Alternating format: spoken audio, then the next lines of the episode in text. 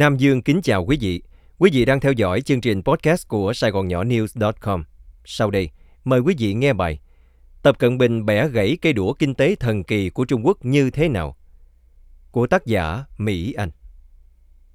Tình hình kinh tế Trung Quốc tệ tới mức trong bài bình luận ngày 24 tháng 8 2023, tờ The Economist Anh Quốc viết rằng bộ máy vận hành kinh tế Trung Quốc bị lỗi nghiêm trọng tới mức không thể sửa chữa. Chuyện gì đang xảy ra? Sau khi gia nhập nền kinh tế thế giới vào năm 1978, Trung Quốc đã trở thành quốc gia có tỷ lệ tăng trưởng ngoạn mục nhất lịch sử. Cải cách trang trại, công nghiệp hóa và tăng thu nhập đã đưa gần 800 triệu người thoát khỏi cảnh nghèo cùng cực. Sản xuất chỉ bằng 1 phần 10 so với Hoa Kỳ vào năm 1980, nền kinh tế Trung Quốc hiện có quy mô tương đương 3 phần tư. Tuy nhiên, Trung Quốc đang trao đảo và một trong những lý do căn bản là người lái tàu vĩ đại Tập Cận Bình chọn sai mô hình. Nền kinh tế tăng trưởng với tốc độ hàng năm chỉ đạt 3.2% trong quý 2 2023, một sự thất vọng thậm chí còn mang lại cảm giác tồi tệ hơn nếu so với tốc độ tăng trưởng của Hoa Kỳ có thể đạt gần 6%. Giá nhà giảm và giới đầu tư bất động sản nợ nần chồng chất. Tâm lý sợ hãi đang bao trùm thị trường, chi tiêu tiêu dùng, đầu tư kinh doanh và xuất khẩu đều giảm. Và trong khi phần lớn thế giới phải chống chọi với tình trạng lạm phát cao, thì Trung Quốc lại gặp phải vấn đề ngược lại, giá tiêu dùng giảm. Một số nhà phân tích cảnh báo rằng Trung Quốc có thể rơi vào bẫy giảm phát giống như Nhật Bản vào những năm 1990. Khoảng một thập niên trước, các nhà kỹ trị Trung Quốc được ngưỡng mộ như những tay phù thủy tài ba. Khi đó, Trung Quốc là nền kinh tế lớn duy nhất có thể ứng phó cuộc khủng hoảng tài chính toàn cầu 2007-2009. Một số nhà bình luận còn đi xa hơn khi nói rằng Trung Quốc đã cứu nền kinh tế thế giới. Tuy nhiên, tới giờ người ta mới thấy pháp thuật của những tay phù thủy phạm những sai lầm gì. Toàn là lỗi hệ thống. Phản ứng yếu ớt trước tình trạng tăng trưởng sụt giảm và lạm phát là sai lầm mới nhất trong một loạt sai lầm về chính sách. Ngoài ra, chính sách đối ngoại dân giáo và chính sách công nghiệp theo chủ nghĩa trọng thương đã làm trầm trọng thêm cuộc xung đột kinh tế với Hoa Kỳ. Một trong những lý do khiến kinh tế Trung Quốc suy yếu là bởi tăng trưởng ngắn hạn không còn là ưu tiên của Đảng Cộng sản Trung Quốc. Nhiều dấu hiệu cho thấy tập tin rằng Trung Quốc phải chuẩn bị cho một cuộc xung đột kinh tế kéo dài và cả xung đột quân sự có thể xảy ra với Hoa Kỳ. Do đó, Tập Cận Bình nhấn mạnh việc Trung Quốc theo đuổi một chiến lược lâu dài, vĩ đại hơn, hoành tráng hơn, dữ dội hơn. Tập Cận Bình sẵn sàng hy sinh những thiệt hại nhỏ trước mắt để đạt được sự phát triển với chất lượng cao. Tuy nhiên, thực tế lại khác. Sự sụp đổ của chính sách Zero Covid ngày càng làm suy yếu uy tín của Tập. Cuộc tấn công vào các công ty công nghệ khiến giới doanh nhân sợ hãi. Nếu Trung Quốc rơi vào tình trạng giảm phát dai dẳng do chính quyền từ chối thúc đẩy tiêu dùng, các khoản nợ sẽ tăng giá trị thực và đè nặng hơn lên nền kinh tế. Trừ khi Bắc Kinh tiếp tục nâng cao mức sống bằng các chính sách kích thích tiêu dùng, họ sẽ tự làm suy yếu khả năng nắm quyền kiểm soát và từ đó khả năng sánh ngang với Hoa Kỳ ngày càng xa vời. Trong khi đó, Tập Cận Bình luôn dồn sức thu gián quyền lực và thay thế các nhà kỹ trị bằng những người trung thành trong các chức vụ hàng đầu. Những cấp bậc cao nhất trong chính phủ vẫn còn nhiều nhân tài, nhưng chẳng ai ngây thơ để có thể mong đợi một bộ máy quan liêu đưa ra những phân tích hợp lý hoặc những ý tưởng sáng tạo khi thông điệp từ cấp trên đưa xuống chỉ có một nội dung. Lòng trung thành với tập là trên hết. Các vấn đề của Trung Quốc sẽ tồn tại dai dẳng, thậm chí có thể trở nên tồi tệ hơn khi các nhà hoạch định chính sách phải đối mặt với các thách thức ngày càng tăng. Dân số đang già đi nhanh chóng, Hoa Kỳ ngày càng tỏ ra thù địch và đang cố bóp nghẹt các bộ phận của nền kinh tế Trung Quốc như sản xuất chip, được coi là ngành công nghiệp có ý nghĩa chiến lược.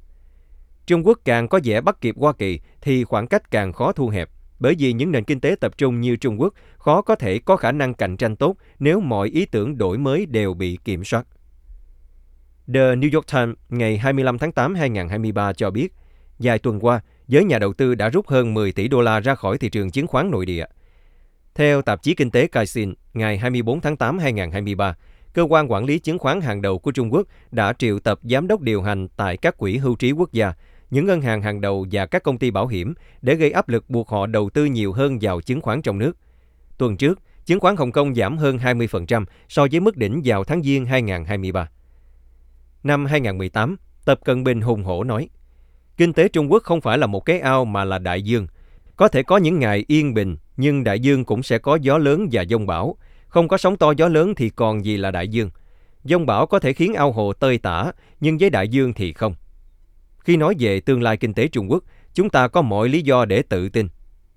Tuy nhiên, những tháng gần đây, khi dông bão ào ào kéo tới, Tập không còn nói về đại dương hoặc về sự phát triển kinh tế nữa. Khi các nhà lãnh đạo hàng đầu Trung Quốc gặp nhau vào tháng 7 để thảo luận giải pháp cứu nền kinh tế, họ đã không đưa ra kế hoạch gì cụ thể. Bước ra khỏi cuộc họp, Bộ Chính trị Đảng Cộng sản Trung Quốc trình ra một danh sách những thứ cần làm ngay. Hóa ra trong đó có nhiều thứ từng nằm trong danh sách những thứ cần làm từ nhiều năm trước. Họ cũng thống nhất ý kiến rằng cần tập trung vào nhu cầu tăng cường niềm tin.